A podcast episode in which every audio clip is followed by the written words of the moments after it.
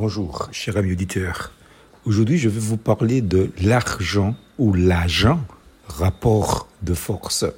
Dans Proverbe chapitre 22, verset 7, il nous est dit que le riche domine sous les pauvres et celui qui emprunte est l'esclave de celui qui prête. On dit qu'un rapport de force est une relation de conflit entre plusieurs parties qui opposent leur pouvoir, ou en un sens plus littéral, leur force que cette force soit physique, psychique, économique, politique, religieuse ou militaire. Fin de citation. Il n'est pratiquement aucune relation dans le monde qui ne soit bâtie sur un rapport de force. Beaucoup d'éléments divers entrent en jeu pour l'établir. Ce peut être la position sociale, le niveau intellectuel, la capacité de séduire aussi. Quelqu'un a dit ceci. L'argent est une invention humaine pour donner de la valeur aux choses.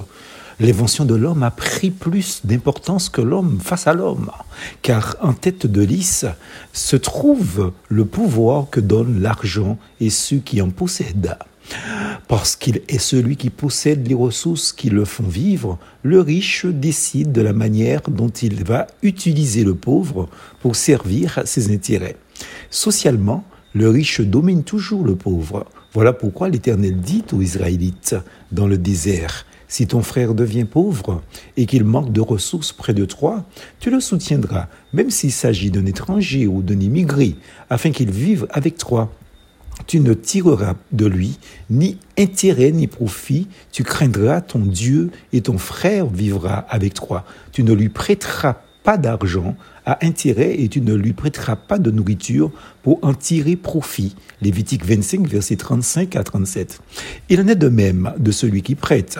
Le fait de vivre à crédit crée obligatoirement un lien de suggestion entre celui qui emprunte et celui qui prête que le riche ne se sente cependant pas trop fort. Il y a un Dieu souverain que personne ne peut soumettre à sa volonté, un Dieu qui règne. Son cœur est porté à la défense des opprimés. Que chacun, riche comme pauvre, le sache. Devant le Maître qui est dans les cieux, il n'y a point d'acception de personne.